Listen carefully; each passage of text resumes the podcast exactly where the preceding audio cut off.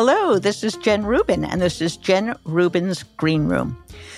Wow, we sit on the precipice of Thanksgiving, a break I think we all need. And although there's much to be glum about, there's much to be thankful for as well. After all, the government did not shut down. After all, we have President Biden, who is cogent, skilled, resourceful, leading our country during a time of two raging, complex wars.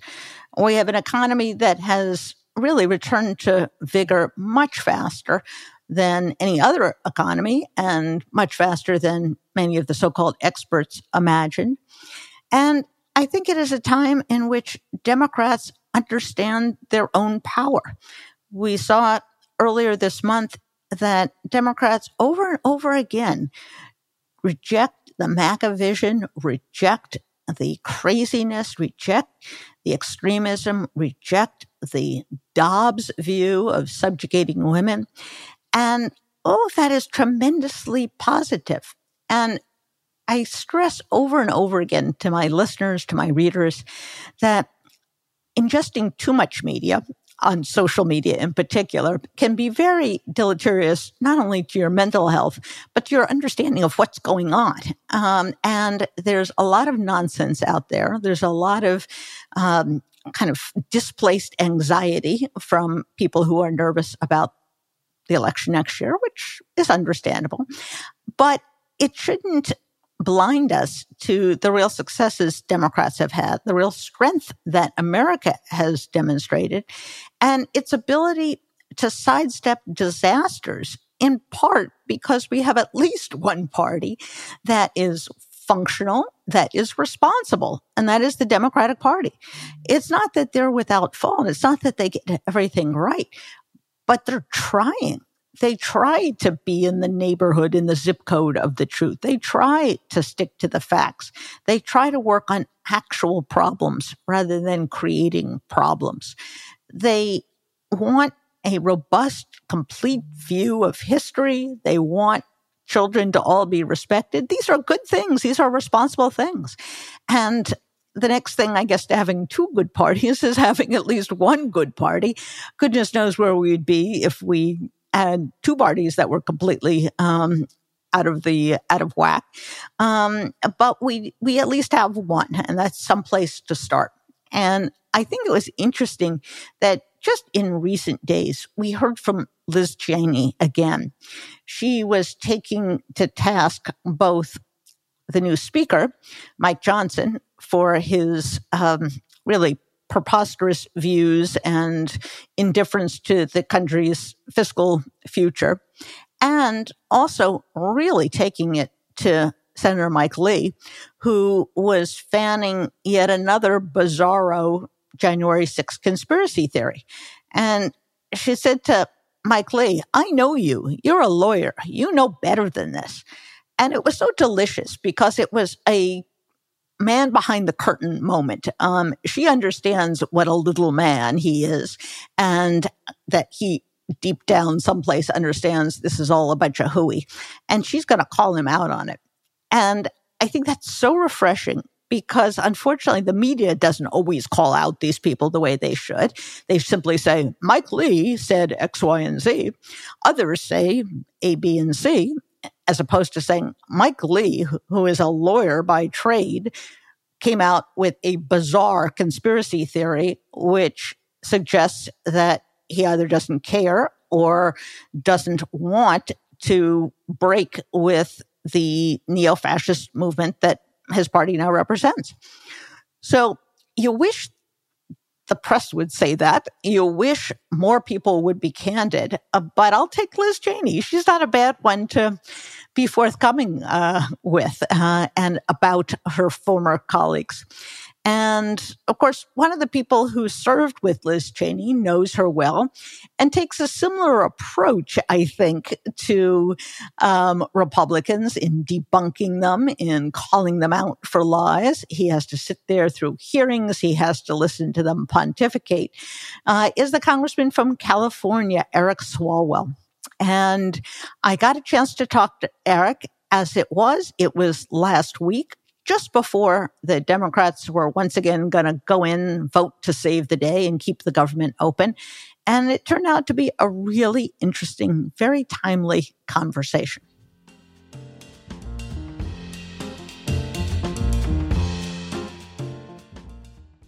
Welcome to the show, Congressman. Hey, thanks for having me on. It's my pleasure. It is absolutely my pleasure. It seems like there's no bottom for Donald Trump and the MAGA group. It is now, they're not trying to hide it. Trump is literally using Hitlerian phrases. Is there any sense among your Republican colleagues that he's gone too far, or that they're embarrassed by this, or they think that this is a problem for America? No. In fact, the ones I talk to are privately wish casting that he would just go away. But they're just paralyzed with fear for their own safety, fear for their own electability, and then just fear reputationally for what it would mean to them if they were to stand up against him. And so that's why we can't count on them. And I think we just have to stay on the same path that we've been on, which is, to organize and mobilize, at the ballot box, to keep beating him. And I know that's frustrating if you feel like you did that in 18 and you did that in 20 and you did that in 22 and you did that in Virginia and Kentucky and Ohio in 23. But it is going to be effective. And I think we have the best shot next November to truly bury MAGAism once and for all. And it's my sense, I've told readers, listeners, that really the only way to get the Republican Party to change is to have them lose. Because I assume that most of your Republican colleagues don't really buy into this stuff. They're doing it, as you say, because they're so desperate to hold on to their seats. Desperate to hold on to their seats. And as I said, they look at Liz Cheney and Adam Kinzinger, and they think, well, I don't want to live that life. I don't want to have all of these death threats from Trump's supporters come at me. I don't want, Trump, and he'll toe the line with his own threats that he makes. And so your life is upended. Both of them are clearly no longer in office. And I do think part of this is I serve with too many people who think this is the only job they can get.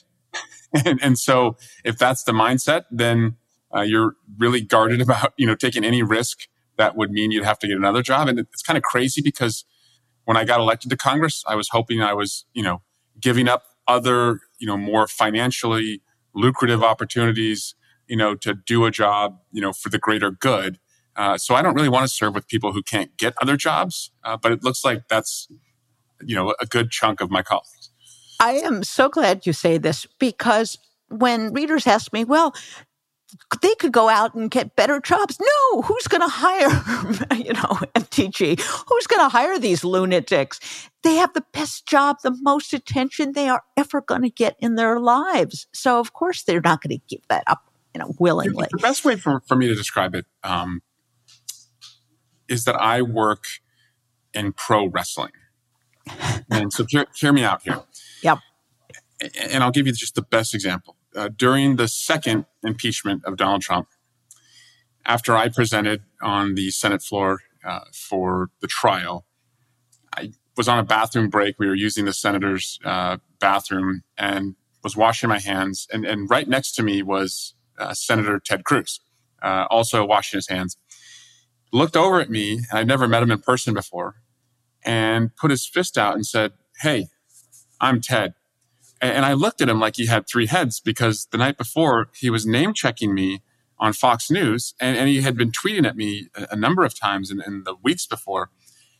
And he could tell I was confused. And then he said to me, "You guys are doing a hell of a job out there." And I couldn't believe what he was saying. And then I realized, well, we're in the bathroom. Nobody else is around. We're not in the ring. The lights and the cameras and the audience are not here. So he can just be himself. But when we're in the ring, he has to hit me over the head with a steel chair, because the fans, who I call constituents, want that. And the danger of that, if you say, well, that's great that at least he doesn't believe it. Well, no, the danger of it is if the fans think that he believes it, then that's what leads them to take out violent acts as they did on January 6th. And so it also, just as a legislator, makes it really hard for me to negotiate or work with anybody when you don't even know what the hell their core set of principles are. If it's just, as you said, it's all about fame, fandom, and fantasy. Exactly. The other, wrestling match that you're in constantly are these hearings, the so-called investigations. Do the Republicans realize they've sort of made fools of themselves, that they haven't gone anywhere?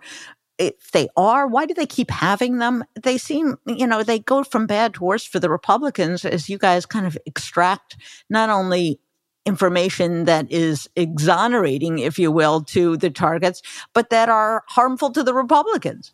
Jen, I don't think you're giving them enough credit. I think by the end of the year, Comer and Jordan are going to be able to prove that Hunter Biden is Joe Biden's son. I think that's coming, right. And we need to be ready for that, that they're probably going to be able to prove that.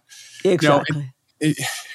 Look, they don't have an Adam Schiff or a Jamie Raskin on their side. They don't have serious people leading these investigations. And so it's not surprising at all that, Comer one week would make a big deal that Joe Biden, when he was not president, loaned his brother money and then was repaid the money. And that Comer has done the exact same thing, almost to the same amount, with his own family member.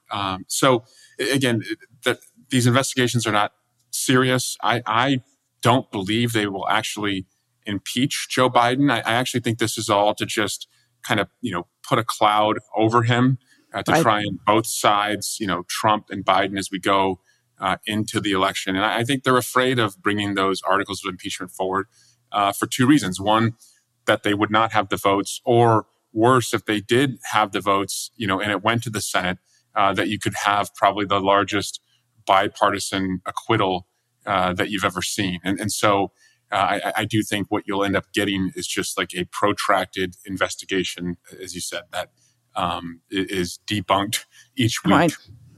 New pieces of that evidence. And what about their other stunt, which is to impeach the head of Homeland Security, Secretary Mayorkas? That got sent back to committee, or is that going to see the light of day, or is that another one of these kind of exercises where it just kind of goes on forever? Well, it had a lot of momentum until the border crossings went way down and the fentanyl seizures, have gone way up, meaning that like CBP is, doing their job to get and do their job. I'm a little concerned though that, so many Republicans without any formal, impeachment inquiry process were willing to just ad hoc, throw out for the first time, in over 100 years, a cabinet official just because they didn't want to be unpopular with the MTG crowd. Right. But again, it just shows to me, a lack of seriousness in what we have to get done. And every single day, Democrats have shown, we're interested in governing and Republicans are interested in ruling.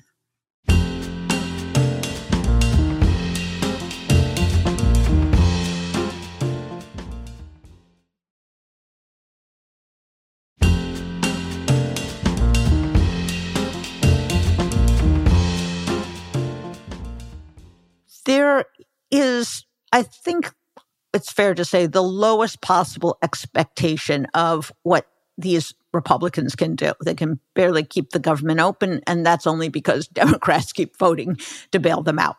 Right. Is there any topic that you can think of where there actually might be a bipartisan constructive deal? Is there something that we can hope that would motivate them that is not off in crazy land? What unites a lot of us is taking on China and recognizing, just the economic threat that they pose. However, I am now starting to have pause, though, that if China did invade Taiwan, that Republicans would defend Taiwan. It just seems to me that if you're soft on Russia, it doesn't make sense to me that you would be tough on China. And so I thought China was always the one that we were united on. And now I just wonder if they would walk, away from that. But no, there's not much right now. And as I said, they're led by, the lowest common denominator, which is this, chaotic, group of Freedom Caucus members who conceived this idea, by the way, of what they call a laddered continuing resolution, to keep the government open, conceived it and then killed it. When the speaker went ahead with it, they are now the ones who have killed it. And we have witnessed something three times, if this goes the way I think it's going to go in about a short time from now on the government funding bill. Three times we've seen something that has not happened in modern history, which is that the minority party will deliver the majority of the votes on a consequential piece of legislation. You had it on paying our bills to extend the debt ceiling. You had it to avert a government shutdown back at the end of September, and you're going to have it again to do it and avert a shutdown, that we're headed into right now. This is the reverse of the so-called Hastert rule, where you weren't going to put anything on the floor. Now the rule, I suppose, should be they can't put anything on the floor that most Democrats won't vote for because their own people certainly won't do it. So it's certainly a perverse kind of turnaround. My other prediction, though, is that they will not throw Johnson out for doing this, which if that is the case, what does that say about Kevin McCarthy, that Johnson will have just weeks later have done the same thing that McCarthy did, rely on Democratic votes, yet Johnson won't be thrown overboard. I think that shows that in this business, it's very much about trust and relationships, and McCarthy didn't have much of either. It really is kind of shocking in a way. I cannot imagine a Democratic caucus, whether it was with Speaker Pelosi or Speaker Jeffries, that kind of backbiting, that kind of personal vendetta. I suppose I shouldn't be surprised because that's how these people operate. Like they're in junior high school with feuds and cliques. But it is pretty remarkable that you could get the job you always wanted in your entire life, and 9 months later, none of the people really want to keep you around. It's somewhat shocking. Let's talk a little bit about, you brought it up, about foreign policy, Ukraine, Israel, Taiwan. There certainly is a segment of the MAGA group that is isolationist, that is, frankly, pro-authoritarian, pro-Putin. Is that the majority of them, or do you think there's still a majority in the House that, if they could vote on it, would approve aid to Israel, aid to Ukraine, aid to Taiwan? Well, it's reaching a tipping point. And what you're seeing, I think, is kind of this mob mentality where it starts with a small group of them, but through outside groups and through, the validation of Donald Trump supporting them, you see other Republican colleagues who wouldn't otherwise support that become fearful that, they could lose in a primary or they'd have Trump's wrath. And so they jump on board. You saw this, by the way, right after the 2020 election, when, Speaker Johnson, was the architect of a letter and a brief to try and overturn the election. And it had not much momentum and steam. And then all of a sudden it hit this tipping point and it had a majority of the Republican members. And the same thing on January 6th, where you had a majority of the members, voting, to overturn the election. So I'm fearful we're starting to see that again on Ukraine. One lesson, though, that I think we can learn on Israel, its prime minister, came in, seeking, retaliation against his enemies, seeking to consolidate power, seeking to limit freedom and reduce, democratic principles.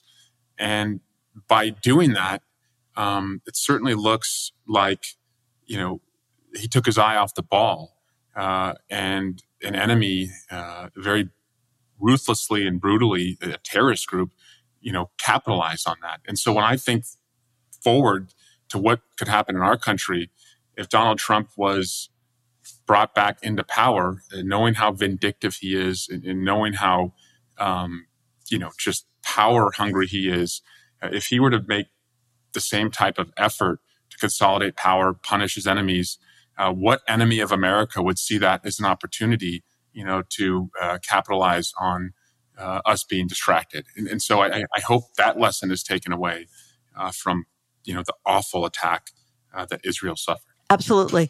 And I often wonder if Putin and the Russians, if nothing else, think, hey, we just have to make it like another year and then our guy will be back and everything will be back to normal and we'll get a free pass here. Donald Trump essentially bought Ukraine one more year at least of having to defend itself when he said at a town hall that he would end the conflict within 24 hours. Because when Vladimir Putin heard that, what he recognized was two things. One, he has, the manpower to just grind it out in eastern Ukraine and buy time for Donald Trump to be elected. And two, he has the playbook that he ran in 2016 of how to get Donald Trump support in our election. And so he certainly, I think Donald Trump guaranteed that this conflict will go at least into, winter 2024. Absolutely. One of the issues that you've been particularly active on is guns. And here is a perfect example of the complete disconnect between public opinion, public desire, and their representatives. Part of that is the gerrymandering. Part of that is the money in politics.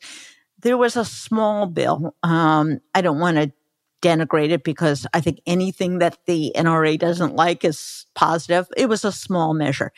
If Democrats are able to retake the House and there is still a Senate, let's say, majority or a tie, but certainly not beyond a filibuster, is there any hope to go forward on a gun measure? Are there other areas in which you think at least Senate Republicans can cooperate with a House majority to pass?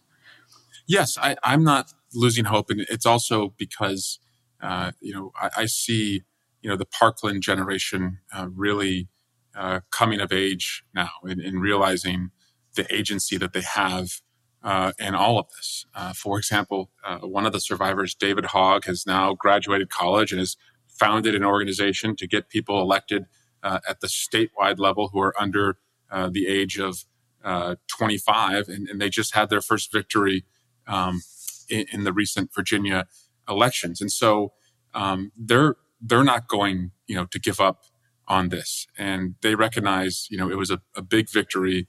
The Safer Communities Act that was passed last year, first time in 30 years that we made progress, especially around red flag laws on gun safety. And so it's going to continue to grow as a top issue that people care about. And look, when you see a colleague of mine, and so much credit to him, like Jared Golden, who had said he had opposed an assault weapons ban, and then when it came to his community, recognized that we needed to do more.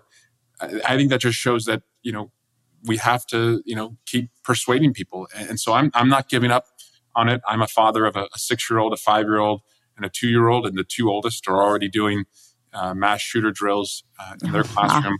And my goal is that by the time they're in high school, they're in a much different and safer environment. So I'm still very, very optimistic about this. And it's interesting you should mention David Hogg and young people.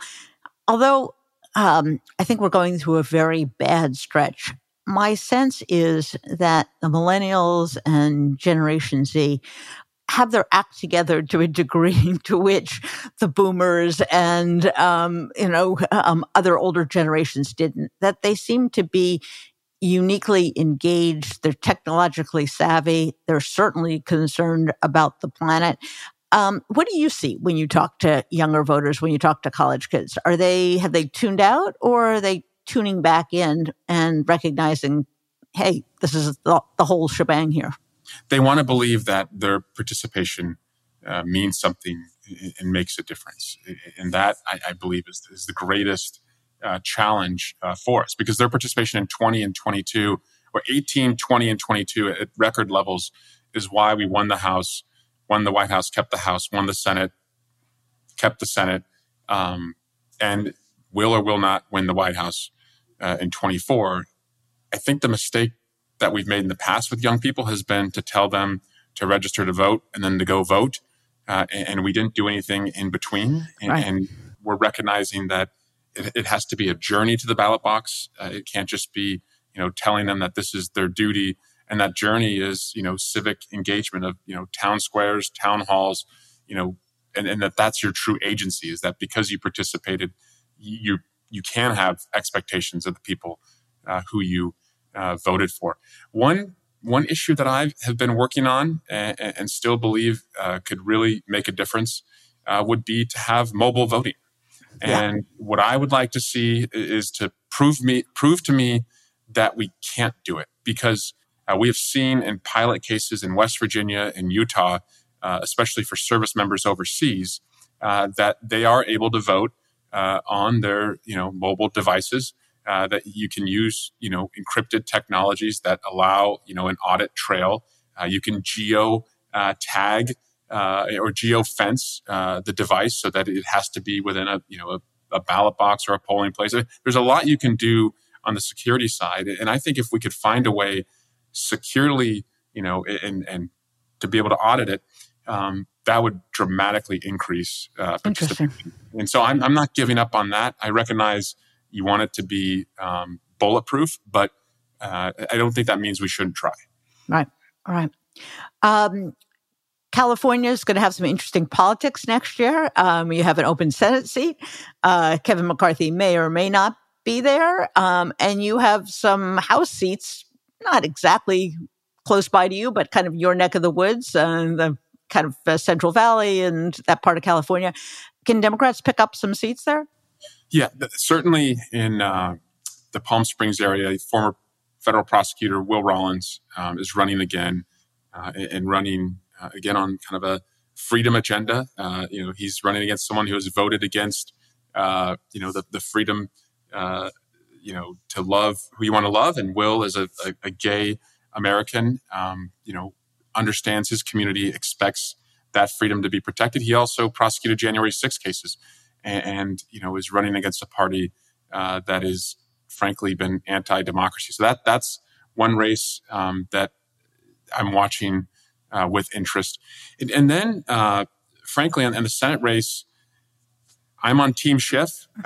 I think whoever wins, will be terrific. But it is going to be. A new chapter in California politics with, Nancy Pelosi no longer as Speaker, Senator Feinstein, no longer in the Senate. But I think it's an opportunity as well for, a new generation, to step up and lead. Well, that's a good place to leave it then. Thanks so much. Thanks for what you do. Thanks for putting up with your colleagues. I don't know how you keep your sanity. You must go home and scream into a pillow every night. Jen, the easiest thing I do every day, or the hardest thing I do every day, is to put a 6-year-old, 5-year-old, and a 2-year-old in a car and off to school and daycare. After that, everything's easy. There you go. Well, I think dealing with toddlers is the perfect kind of training for your line of work. Okay. So thank you so much, Congressman. We'll have you back soon. Bye-bye. My pleasure. Thank you.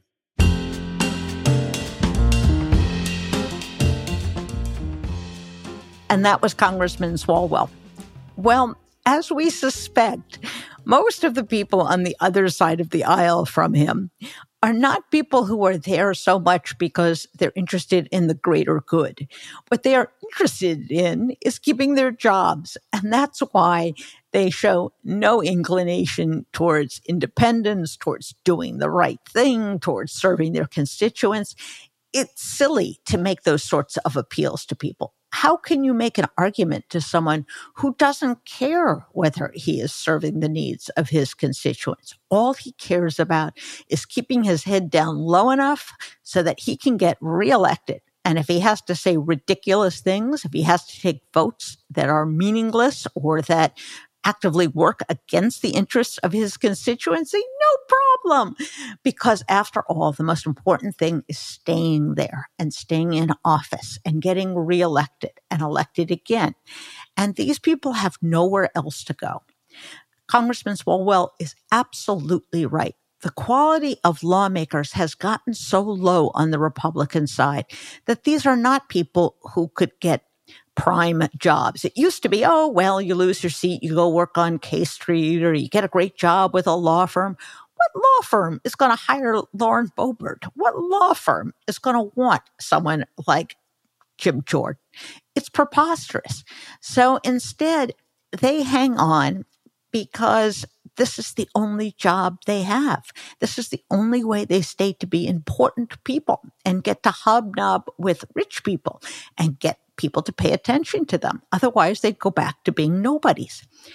Now, I will say it must take a toll on people. And in fact, we've had, I think it's the third Texas, Dallas area congressperson who has said, I'm leaving, I'm out of here.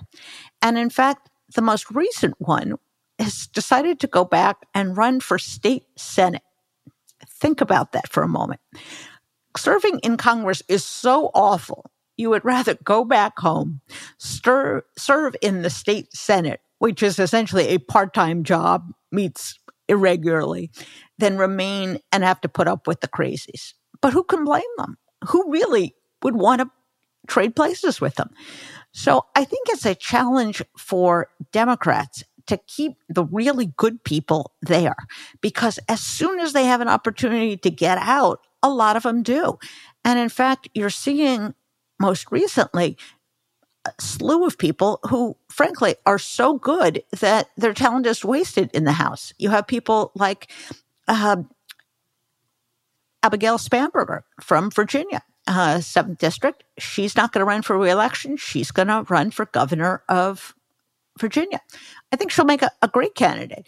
But will the Democrats keep that seat? Will that be a blow to the House? Yeah, it could be.